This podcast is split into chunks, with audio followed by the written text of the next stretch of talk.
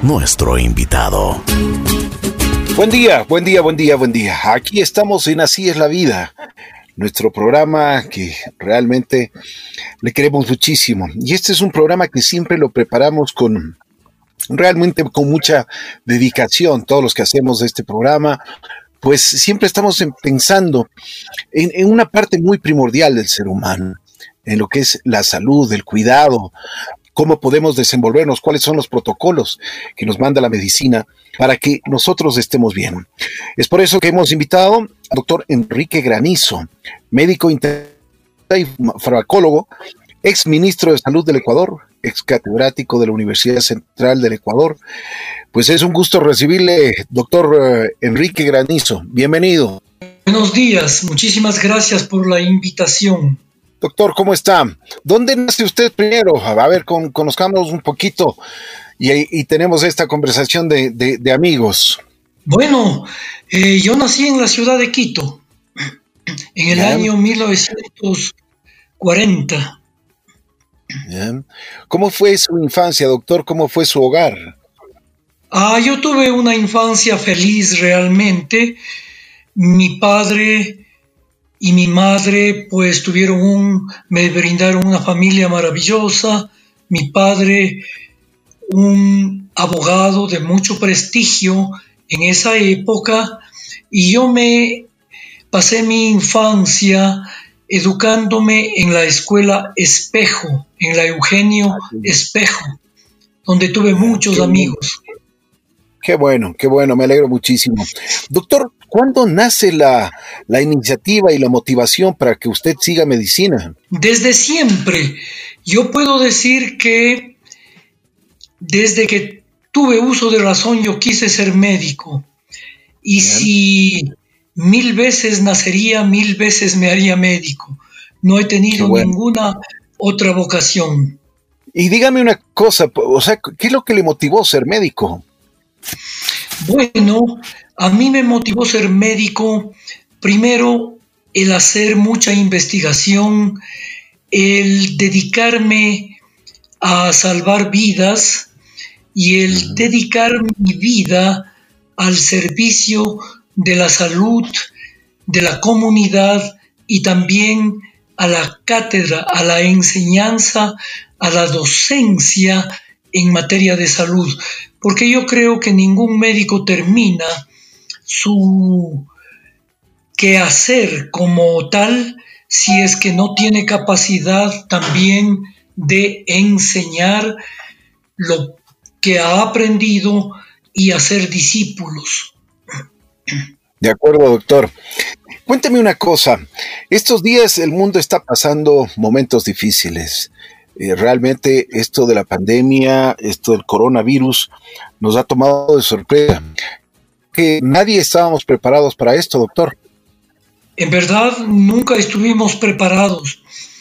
Pero yo recuerdo desde hace mucho tiempo, cuando ya estudiaba el mundo microbiológico, los virus, las bacterias, las arqueas, en fin, yo ya tenía esa aprensión de que la humanidad un día va a sufrir demasiado quebrantos por el advenimiento de este tipo de microbios que podrían causar graves epidemias y sobre todo que no podían ser combatidos eficazmente por antibióticos u otro tipo de medicamentos.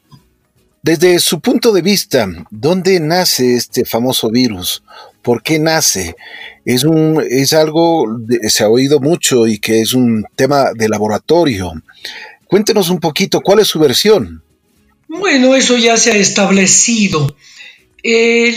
nosotros conocíamos los coronavirus desde el siglo pasado. De hecho, hay muchos coronavirus que vivían y lo tenían como reservorio natural a los murciélagos.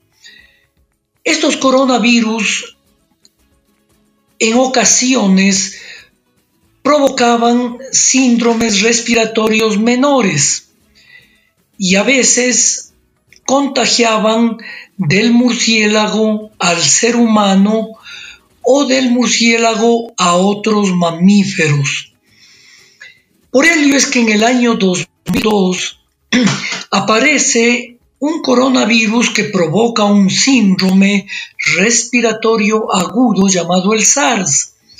Y luego en el año 2012 este virus se ubica también como intermediario en el camello y así apareció en el Medio Oriente otro síndrome respiratorio que se denominó el síndrome del Medio Oriente. Todos ellos causaron alguna mortalidad, pero fueron controlados. Y es en el en noviembre del 19 del año pasado que aparece filogenéticamente un coronavirus parecido al del SARS y por eso se lo llamó SARS-2, pero luego se vio que tenía ciertas variables y se lo bautizó con el nombre de coronavirus de tipo 19. Ya la enfermedad se lo llamó el COVID-19. Doctor, si nosotros teníamos conocimiento, o la parte médica, la parte científica, tenía conocimiento desde el 2002, ¿por qué usted cree que no se desarrolló un poco más, bueno, una cierta vacuna o, se, se, pudo prevenir en algo este, este, este virus tan letal? Es verdad, para el SARS ya se comenzaron a desarrollar ciertas vacunas en ese entonces. Lo que sucede es que epidemiológicamente el virus como que tendió a desaparecer y de esa manera es que ya no hubo mayor preocupación mundial por este virus, igual como pasó, por ejemplo, con la epidemia del ébola, aunque los científicos seguían trabajando en el desarrollo de vacunas para este tipo de coronavirus. Pero realmente el COVID-12 nos tomó muy desprevenidos a todo el mundo científico y lo mismo a los sistemas de salud de todos los países, hasta cuando explotó ya la epidemia en Wuhan, que parece que devino de el virus que estaba acantonado, por así decirlo, en algunos animales de un mercado de esta ciudad china. Eh, doctor, eh, usted eh, ha tenido la oportunidad, es una persona especializada, em, ha sido mm, ministro de, de, la responsabilidad de, de dar la, la, salud de los ecuatorianos, ministro de salud. Cuénteme una cosa, realmente algún momento nosotros como, como país, eh, digamos, y el sistema sanitario de este país, ¿estuvo preparado para esto? Bueno, creo que ningún sistema sanitario en el mundo estuvo preparado para esta epidemia.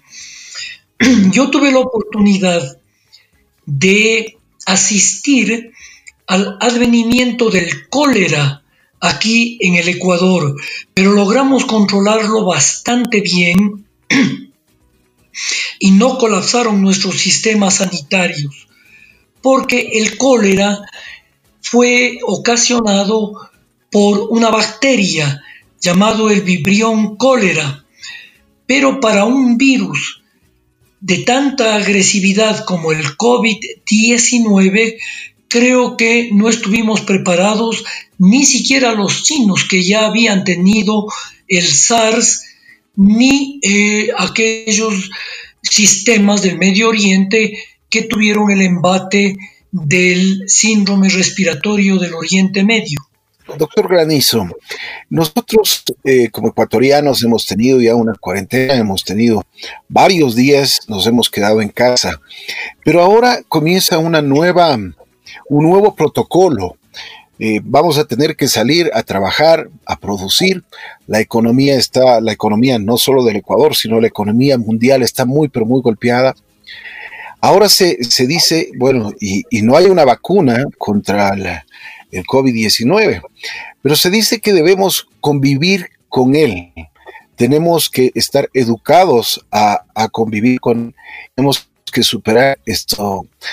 Dicen las estadísticas que más del 70% del, em, del mundo, de la población mundial, pues nos estaremos contagiando del famoso COVID-19. ¿Cuál es su opinión?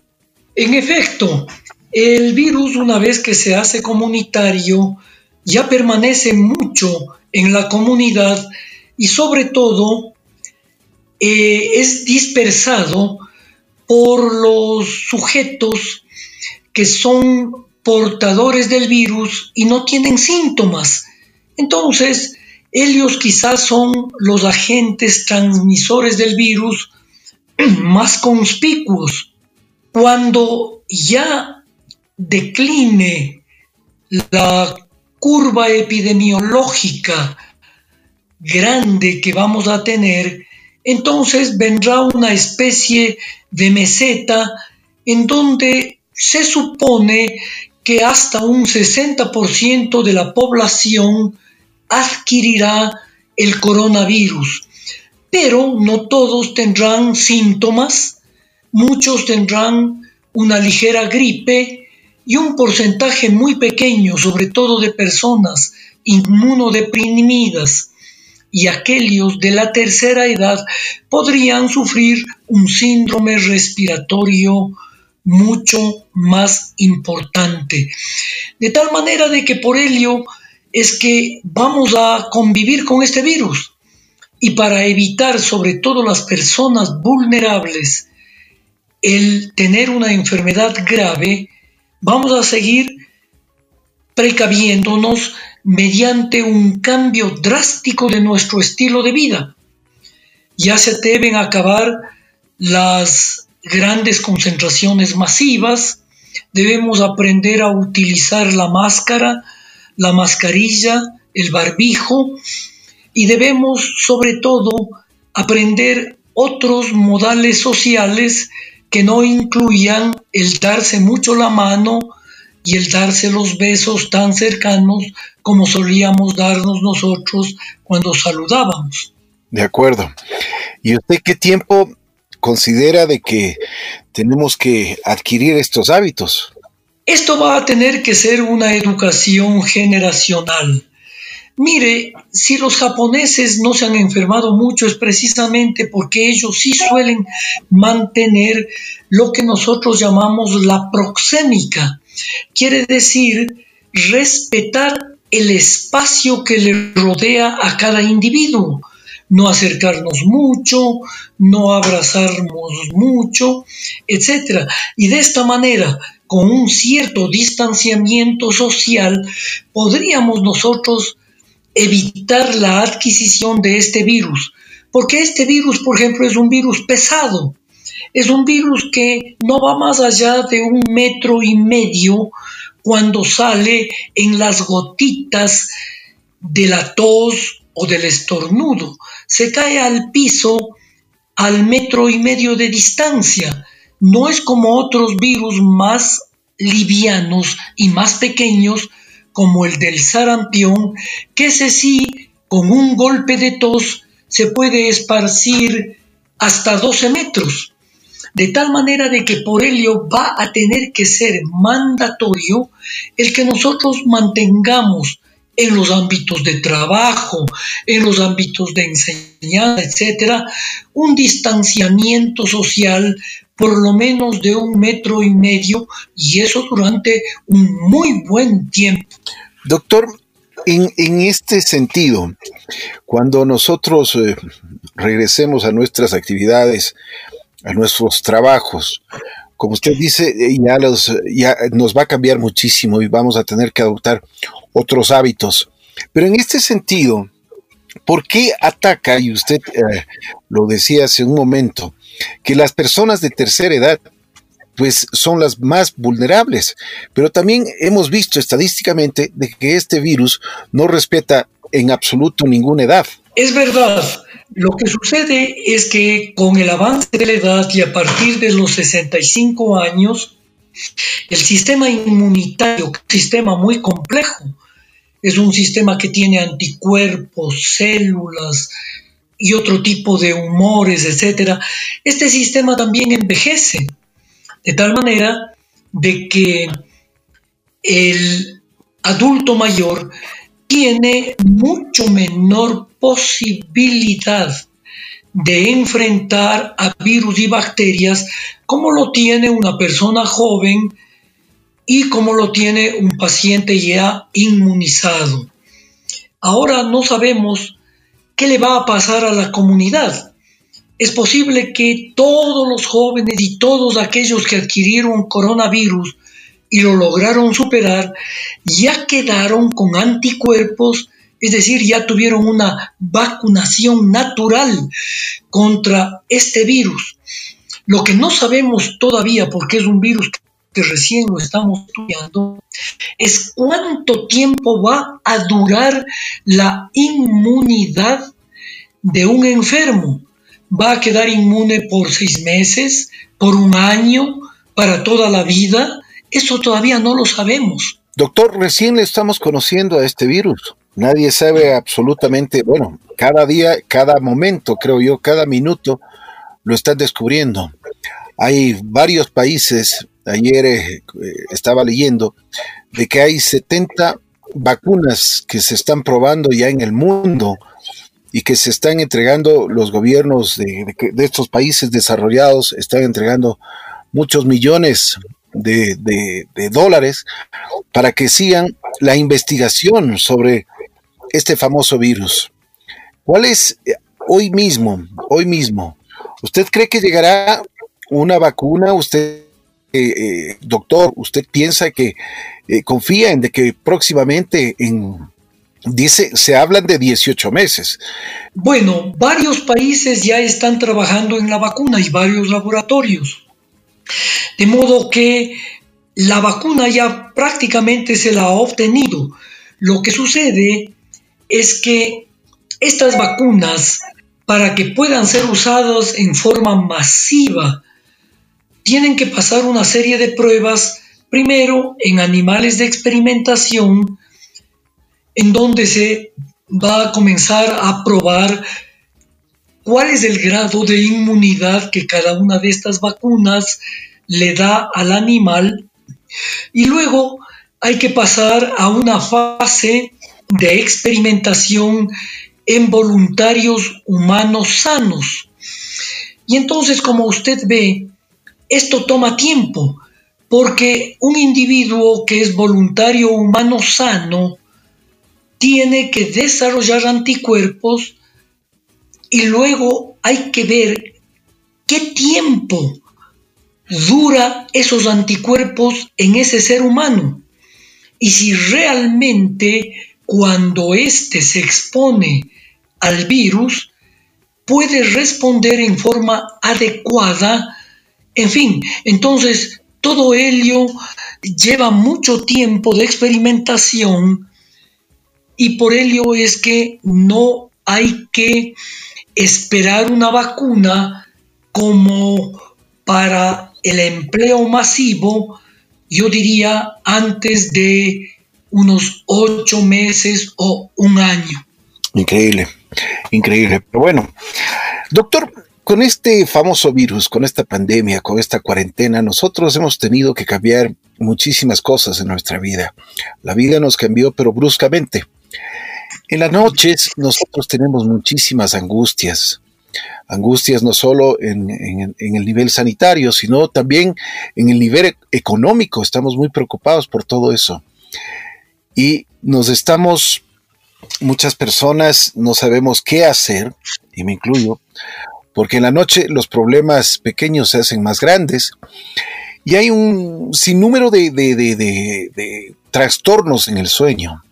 ¿Qué es lo que usted así nos, nos podría comentar y nos podría ayudar para que este tipo de, situaciones nosotros las podamos superar? Lo que usted dice es una gran verdad.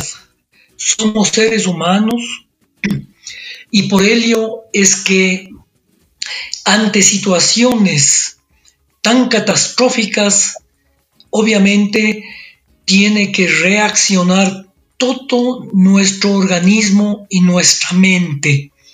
Entonces entramos todos en un estado de estrés y aunque estemos sin hacerlo notar, nuestro organismo está secretando mayor cantidad de adrenalina, mayor cantidad de cortisol y todo ello nos va a provocar una serie de problemas de ansiedad, de angustia, que se van a reflejar por falta de sueño, insomnio, elevación de la presión arterial, irritabilidad, ciertos grados de depresión, y eso es lo que tenemos que evitar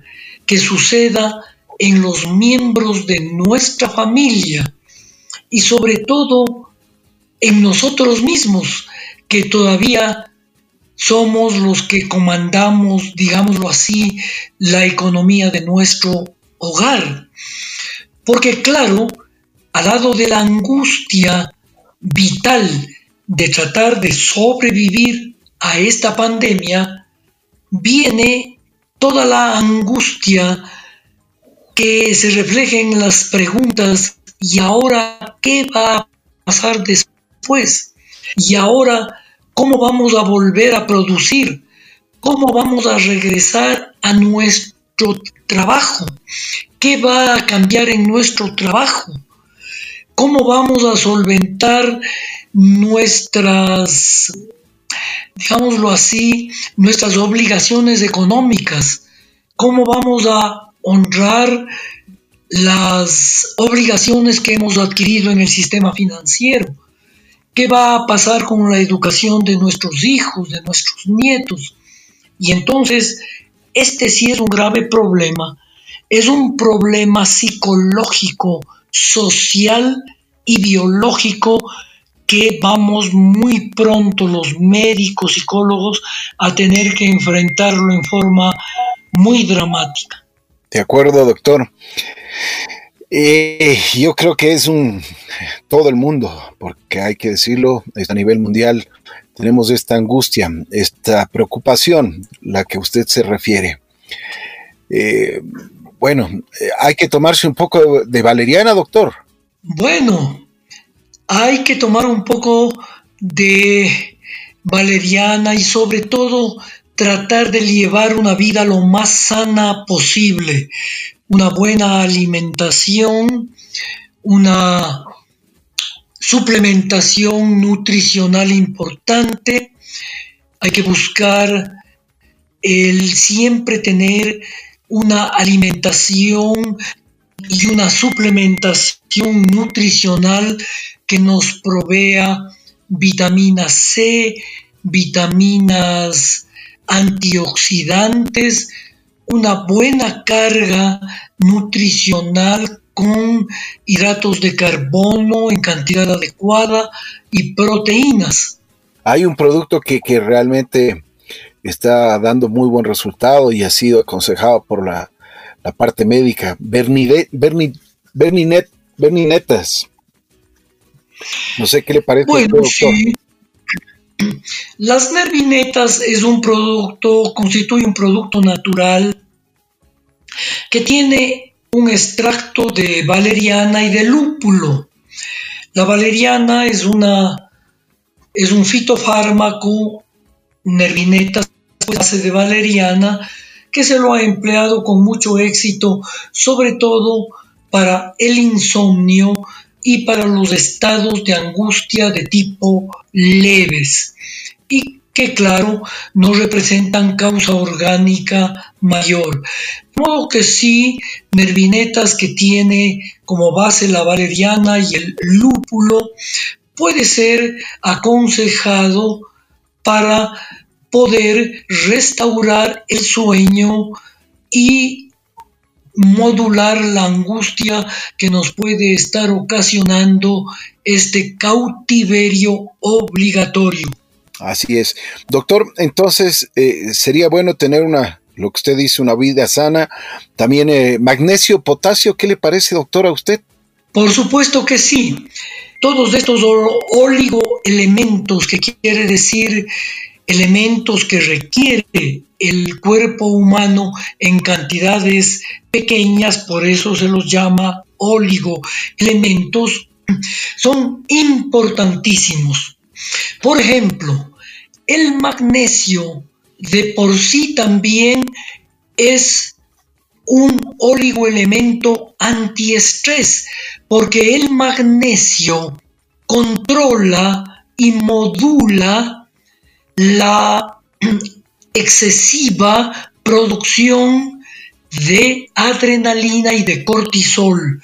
Por eso podríamos decir el magnesio es un medicamento, es un elemento importante como antiestrés. Mejor si lo combinamos con vitamina B1 y B6. Y en el mercado ecuatoriano existen productos medicamentosos a base de magnesio, de vitamina B1, de vitamina B6, que sirven para ayudar en el estrés, en los estados de angustia y sobre todo evitar los daños orgánicos que produce el estrés. Ahora, el potasio también es importantísimo. Y una muy buena fuente de potasio es, por ejemplo, el banano y, una, y un fitofármaco y una plantita que se llama la moringa. No sé si ustedes han oído hablar. Claro, claro que sí, la famosa moringa. Así, es.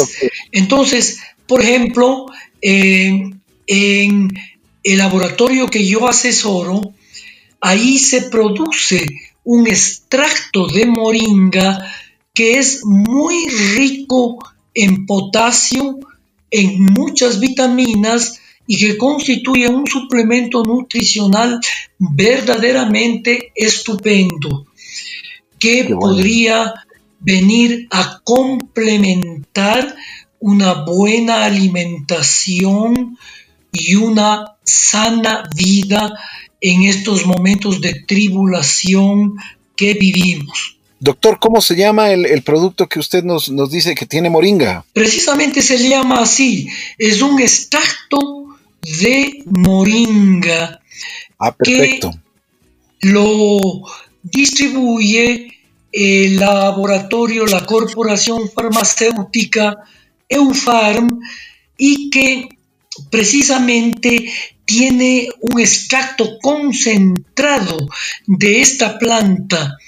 Es interesante la moringa porque la moringa es un arbusto originario en la India y que luego se ha logrado cultivar en muchas partes del mundo, en los Estados Unidos y aquí también en nuestro país.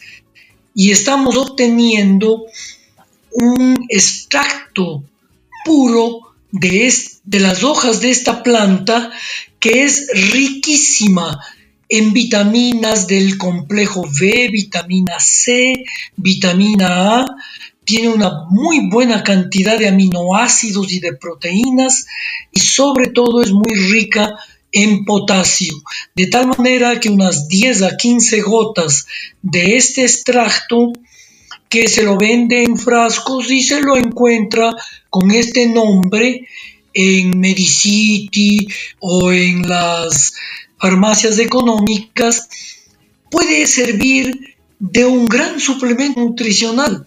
Aconsejaría unas 10 a 15 gotas de este extracto en los jugos o en, los, en la alimentación diaria y eso va a ayudar muchísimo también. Gracias, doctor. Para finalizar, ¿cuál sería el mensaje que usted puede dar a los ecuatorianos en especial? ¿Cuál sería eh, lo que usted siente este momento por la población esta ecuatoriana que muchas veces y hoy más que nunca nos ha golpeado, nos ha golpeado fuerte? ¿Qué es lo que nos podría decir usted como un médico de prestigio, como un exministro de salud Doctor Granizo, lo escuchamos. Bueno, el mensaje sería de que yo tengo confianza en que esta tribulación va a pasar y que los ecuatorianos, unidos y solidarios, somos un pueblo grande, un pueblo heroico. No lo digo por patrioterismo, porque lo hemos demostrado en muchas ocasiones que tenemos una grandeza innata los ecuatorianos. Pero para ello debemos estar unidos, debemos estar disciplinados y debemos tener la confianza en nuestras autoridades de salud que muy bien guiadas por protocolos internacionales, por lo que nos dice la ciencia, por lo que nos dice la epidemiología, hoy por hoy la mejor manera de ayudarnos es quedándonos en casa los que debemos permanecer en casa. Es cumplir todas las reglas sanitarias que nos han indicado. Lavarnos las manos, tener un distanciamiento social y cumplir en forma adecuada lo que llamamos la restricción de la comunidad masiva. Gracias, doctor. Le agradezco mucho. Gracias por habernos permitido hacerle esta entrevista. El doctor Enrique Granizo, exministro de Salud del Ecuador, es catedrático de la Universidad Central, médico internista y farmacólogo. Gracias, doctor. Le agradezco mucho. Muy gentil. Gracias por haber aceptado la invitación. Muchísimas gracias a ustedes, siempre a sus órdenes y éxitos. Y cuídense mucho ustedes también, que son parte de estos héroes sin capa, como se llama ahora. Muchas gracias, doctor. Muy gentil. El doctor Enrique Granizo estuvo en Así es la vida.